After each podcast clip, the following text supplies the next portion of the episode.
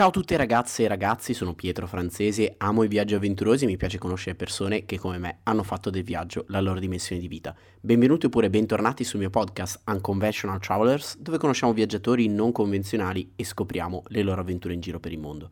Vi ricordo che trovate la versione video di questa intervista sul mio canale YouTube, mentre su Spotify e iTunes invece trovate la versione podcast. Prima di cominciare vi ricordo che potete trovare il mio ebook Elogio della scatto fisso in vendita su Amazon, trovate il link sui miei profili social oppure qui sotto in descrizione.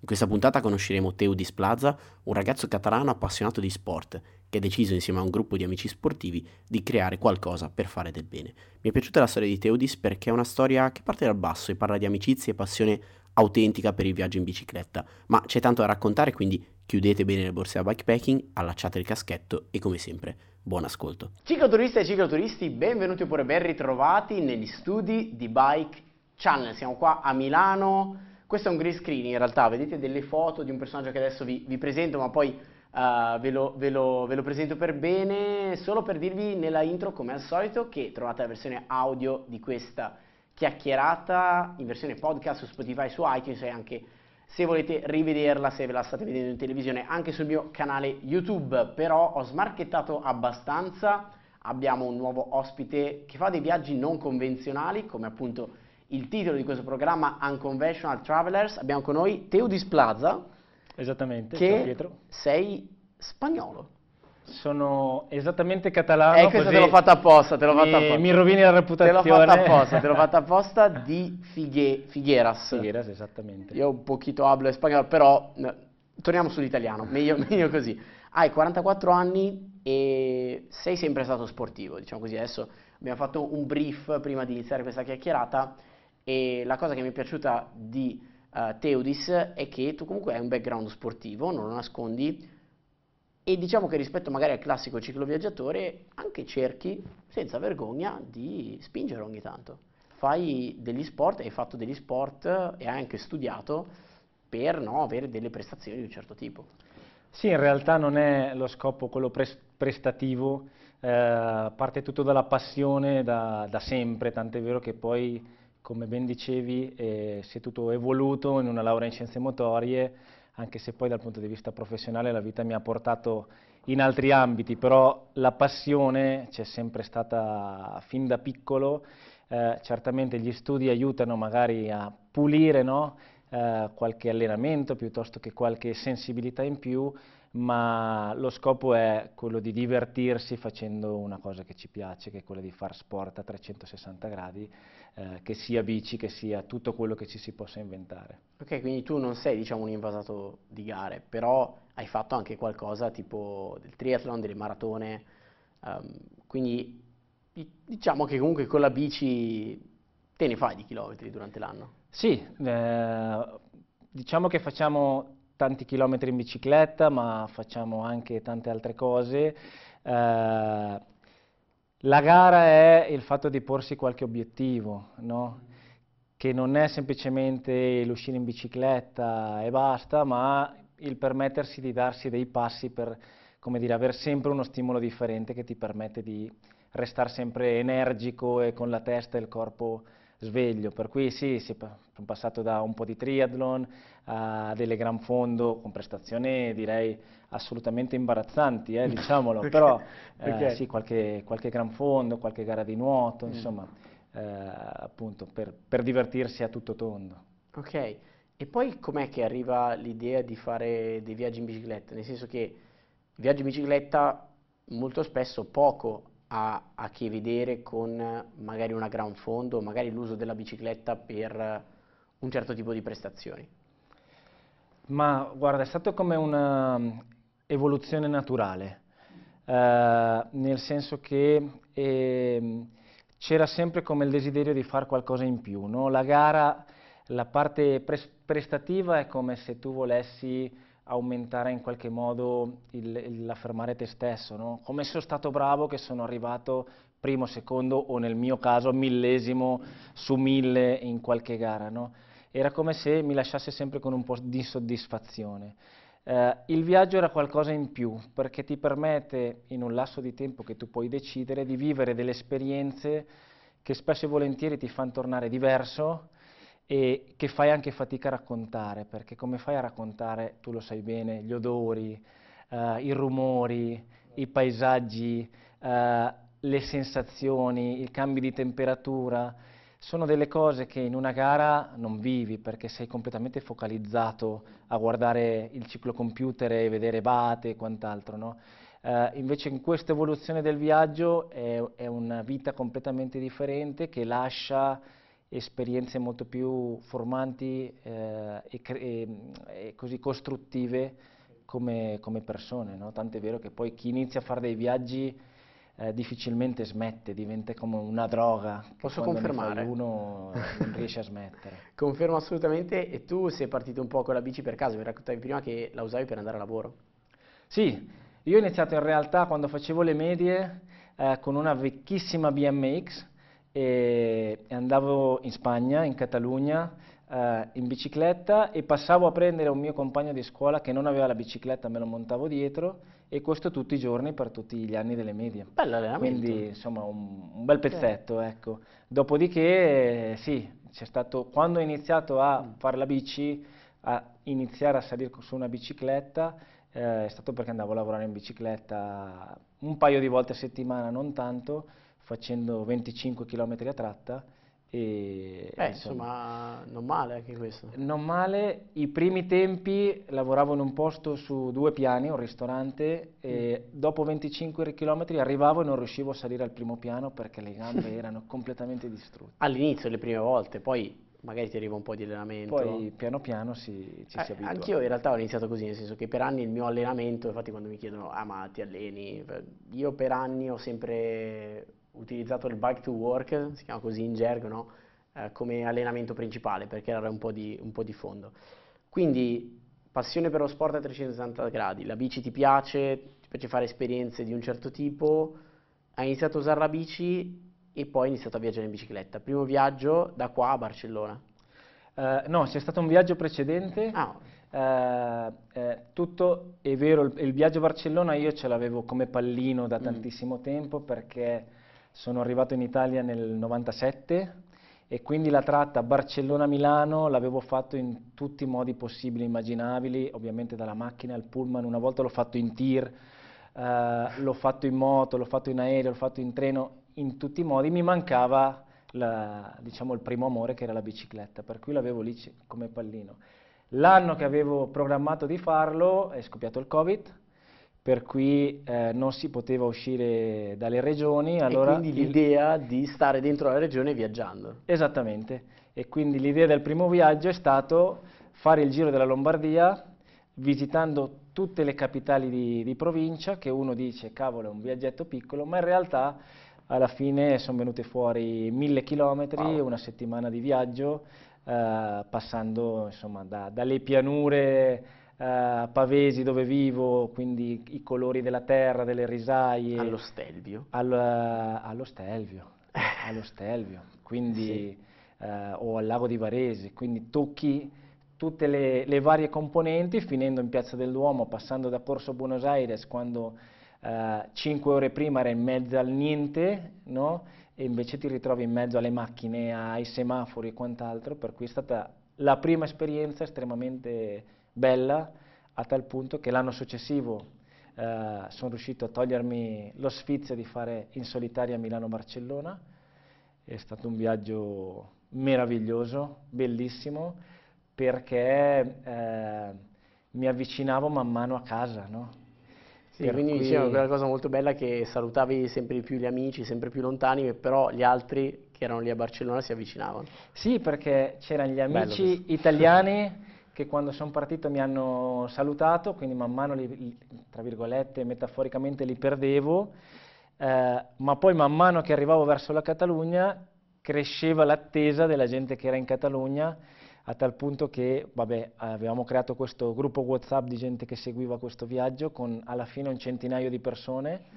E mi sono ritrovato in certi punti della Catalogna che mi trovavo delle macchine di amici che mi stavano aspettando senza dirmelo, per cui io giravo una curva e trovavo eh, qualche amico che era lì in attesa, grandi abbracci, qualche pianto e, ed è stato estremamente bello.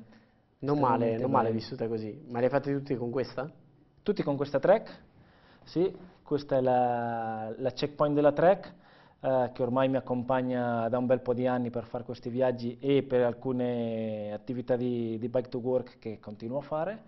E è stato otti- un ottimo acquisto, un'ottima soluzione. Sono amante di track, eh, ho anche la track come bici da corsa Ok. e non ha mai dato nessun tipo di problema, nessun tipo di situazione, diciamo, di, di disagio, ecco. Montata col 105, che è più un cambio stradale. È più un cambio stradale, sì, c'ha la compact, dietro c'ha l'1134, eh, in modo che così in qualche modo si può andare un po' dappertutto senza grandi difficoltà. Complimenti, è davvero una bella bici, perfetta per avventure di un certo tipo, perché veniamo un po' al- alla ciccia, al sodo. Ehm, tu mi hai anche prima raccontato di una, di un'esperienza purtroppo triste, perché hai perso i tuoi genitori, però da questa tua esperienza triste hai voluto trarre, insomma, creare qualcosa insieme ad altre persone. Quindi raccontaci un po' com'è nata la tua idea eh, dell'associazione Oltre la Curva e di come si sta un po' sviluppando, da che cosa, da che cosa nasce e che cosa sta diventando. Sì, eh, come prima premessa generale, secondo me è doveroso dire che non è una mia idea, eh, siamo un gruppo di amici che, che facciamo delle cose, adesso un po' le racconteremo, eh, ma non è la- il progetto di Teudis, è il progetto di Teudis, di Nicolò, di Luca, di Maurizio, di Mario e di altri che si stanno aggiungendo eh, con lo scopo di far sì che la nostra passione per lo sport possa essere di aiuto anche per terze persone che magari hanno più bisogno. Come dicevi tu, eh, la vita è fatta di situazioni e di incontri, di situazioni perché, eh, ahimè, eh, ho perso la mamma quando avevo 21 anni a causa di un tumore fulminante. Dopo un anno e mezzo ho perso il papà a causa di un tumore fulminante Ok. eh, quando ne avevo 23, per cui dall'età di 23 anni a causa di queste situazioni eh, diciamo che ho il papà e la mamma che mi proteggono ma non da qua. E, mh, mentre preparavo la maratona di Milano dell'anno scorso ho conosciuto Nicolò Caserini che si allenava anche lui, abitiamo molto vicini. Eh, lui in quel periodo stava uscendo da una situazione familiare in cui eh, sua sorella aveva subito un intervento molto tosto, anche lei a causa di un tumore, e lui mi ha detto sarebbe bello che questo nostro essersi incontrati eh, producesse qualcosa di bello. Allora ci siamo messi d'accordo per far sì che quella prima maratona, che non c'entra con la bici, eh, creasse una raccolta fondi eh, di aiuto per i malati di tumore che sono sostenu- sosten- sostenuti dalla LILT, eh, la Lega Italiana contro i tumori, e in particolare la raccolta aiutava il progetto Mai Soli, che aiuta le persone che sono a casa e che quindi hanno difficoltà economiche o perché hanno perso il lavoro a causa, a causa del tumore o che hanno bisogno di acquistare dei device come può essere una sedia a rotelle, un materasso da decubito o avere dei professionisti che vanno a fare delle cose a casa, la signora delle pulizie, il parrucchiere, il fisioterapista e quindi insomma abbiamo iniziato con questa campagna eh, che poi si è dilungata in altre tipologie di attività.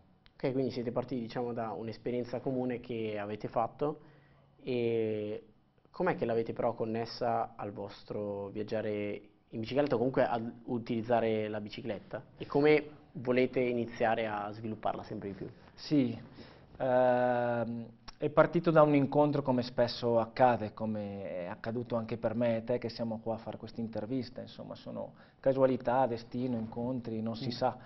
Eh, da lì, correndo tante ore insieme, va, perché non facciamo anche qualche altra cosa?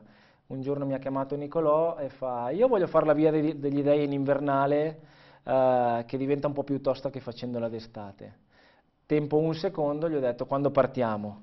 E allora eh, quest'anno abbiamo fatto appunto dal 2 di gennaio una camminata, eh, pardon, camminando di notte con le torce, eccetera, eccetera, e lì passi 10-12 ore insieme a raccontarti e a camminare, a spiegarti Certo. e a inventarti delle cose. Da lì eh, a metà viaggio abbiamo iniziato a programmare un viaggio estivo in bicicletta.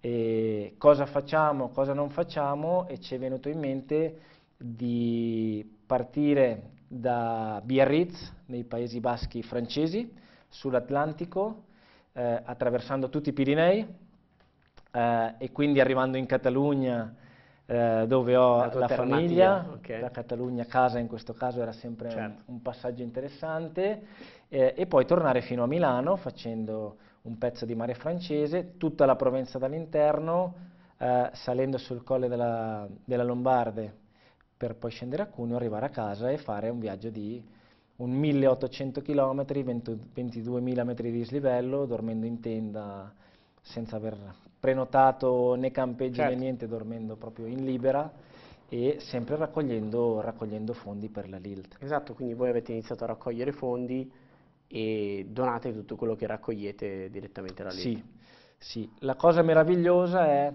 che quando tu fai cose belle, cose buone, eh, crei inevitabilmente cose belle e cose buone.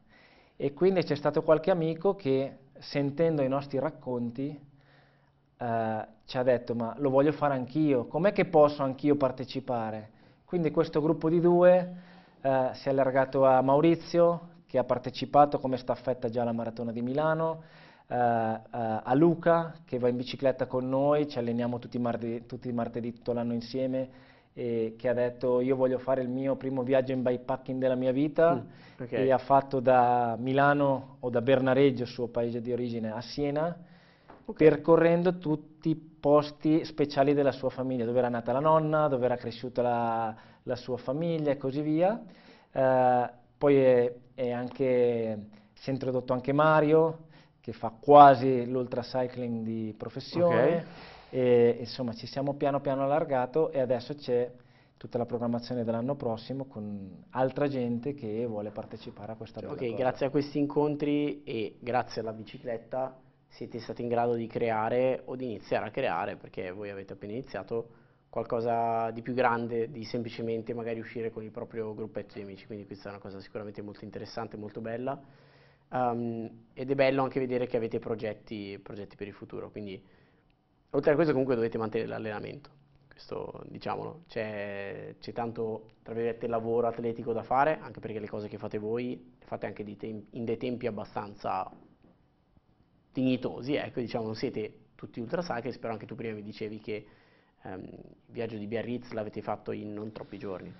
Uh, il viaggio di Biarritz abbiamo tenuto una media di 145 km al giorno e 1400 metri di slivello. Che non è male, che eh, non è male. È un, è un bel andare. Il, il, viaggio ad esempio di Barcellona, la media era di 1100 metri di slivello ma 175 km al giorno eh, di media, quindi eh, sì la preparazione mm. atletica c'è o ci deve essere, eh, è quella parte che chiamiamo di attività nell'ombra, no? che tutti dicono che bello quel viaggio a Biarrizzo, che bella eh, quella uscita lunghissima in bicicletta, la vorrei fare anch'io. Allora la, il commento che noi facciamo sempre è iniziamo insieme a fare un pezzetto, non puoi pensare di fare delle grandi cose se prima tu certo. non ti sacrifichi quando non vede nessuno. Eh, eh, eh, sì, quello che a nessuno piace fare. A nessuno piace sì. fare, a nessuno piace fare però è il, è il, mezzo per poter poi fare delle cose eh, un po' più belle, ecco. Anche se essendo in questo studio mi sento quasi fuori luogo sapendo le persone che si sono sedute qua perché ci no, sono delle avventure sì, fantastiche. No, allora sì, io e... facendo queste interviste intervisto veramente di tutto, la qualunque. Però è anche vero che la vostra esperienza mi sembra, nel vostro piccolo, per come è nata, molto sincera dal gruppetto di amici che fa l'uscita in bicicletta che diventa qualcosa di più, che sta diventando qualcosa di più e che soprattutto contribuisce a raccogliere fondi. Quindi questa è una cosa veramente molto bella e anzi secondo me è una storia che può magari diventare molto comune anche perché voi appunto state aggiungendo membri, quindi c'è, voglia di fare. C'è una gran voglia di fare, eh, questa è, è, è pazzesca e la cosa bella è che uno concepisce la bicicletta come strumento per andare a lavoro, per fare il girettino con gli amici o con i figli, eh, per fare le gare. Invece la cosa meravigliosa che a me capita spesso di pensare è che c'è qualcuno che in una casa di Milano a una signora che gli va a pulire la casa perché lui non è in grado, grazie al fatto che il nostro gruppo di amici si fa dei giri in bicicletta. Quindi questa, questa declinazione sociale eh, del nostro andare in bicicletta è, è quello che ci, è la nostra benzina quotidiana per inventarci in continuazione nuove avventure, per coinvolgere persone, per essere qua a raccontare. No, uh, no, è perché... veramente tanta roba. Cioè, sono cose anche abbastanza semplici se vogliamo, però se creano qualcosa di grande è veramente eccezionale. Quindi tu ci hai già dato qualche mezzo spoiler, qualche mezzo spoilerino, però comunque abbiamo detto voi continuate ad allenarvi, quindi io vi faccio il super in bocca al lupo. Però visto che voi avete già avuto una esperienza di viaggio, ti faccio la domanda che faccio a tutti quando sono ospiti qua da Unconventional Travelers, che è dimmi due cose che non possono assolutamente mancare all'interno della vostra attrezzatura durante i vostri viaggi o anche uscite in bicicletta. Vedi tu, una deve costare meno di un euro e l'altra meno di 100 euro. Sì, la meno di un euro penso che sia stata gettonatissima, che sono le fascette da elettricista. Sei il terzo oggi che mi dice e le fascette da elettricista. A me hanno salvato, in questo viaggio hanno salvato per un paio di problemini tecnici, ad esempio. Per cos'è che l'hai usato? Eh, avevamo, avevo un problema al cambio eh, dovuto al fatto che la borsa frontale eh, schiacciava i, I, cavi. I, i cavi, io non mi ero accorto e dopo mh, 900 km non mi cambiava la bicicletta, non riuscivo a capire il motivo. Caspita. Per cui eh, ho scoperto che appunto il, il, il, lo sfregare del, della borsa frontale mi aveva praticamente tranciato il cavo, tranciato aveva tranciato metà, metà, cavi, siamo riusciti a, a legarli con il nastro isolante, che avevo anche quello, e con le fascette dell'elettricista sono riuscito a isolare i cavi in modo che restassero in una posizione di sicurezza per finire il viaggio. Eh, l'ho finito tranquillissimamente, tant'è vero che eh, sono ancora tranciati e continuo a utilizzarla normalmente, Shock. non l'ho ancora sistemata, ma diciamo che il barbatrucco di sistemazione casalinga che tutti prima o poi ciclisti di viaggio facciamo ci ha, ci ha servito e continua a funzionare. Shock, scioccato veramente. No, comunque questa è la terza intervista che faccio oggi e tutti e tre mi hanno detto le fascette, quindi chi di voi sta guardando e esce senza fascette, As- cioè, eh, portate le fascette. Se dire... non le portano e hanno un problema, che poi non dicano che noi non, non gliel'avevamo detto. Assolutamente. Noi ve l'abbiamo detto. Ve lo meritate. E quella meno di 100 euro? Uh, io per grandi viaggi uh, direi un ottimo multitool un ottimo multitool perché se tu ti mm. ritrovi in mezzo al nulla, in situazioni dove magari il primo villaggio è a 20-25 km, come ci è successo quest'estate, okay. e magari il villaggio si parla di un posto da 50 persone, quindi non è che lì trovi il ciclista o il meccanico o qualcuno che sia in grado di aiutarti. Devi essere in grado di fare almeno alcune sistemazioni di emergenza e se non hai un multitool di qualità rischi che non riesci a fare alcune operazioni senza le quali poi non riesci poi a andare avanti. Quindi probabilmente direi questo. Ok, vedi, un'altra cosa appunto per chiudere un po', riassumere questa chiacchierata, sono tutte cose, secondo me quelle che abbiamo detto oggi, alla portata di tutti, molto semplici, anzi che magari fanno parte della quotidianità oppure eh, molte persone che stanno guardando questo video si ritrovano in quello che, che fai tu uscite in bicicletta, uscite con gli amici, le fascette, il multitool giusto e anche un setup di borse da bikepacking che non è niente di astruso, magari con forme strane, complicate, messe in posizioni strane della, de, strane della bici.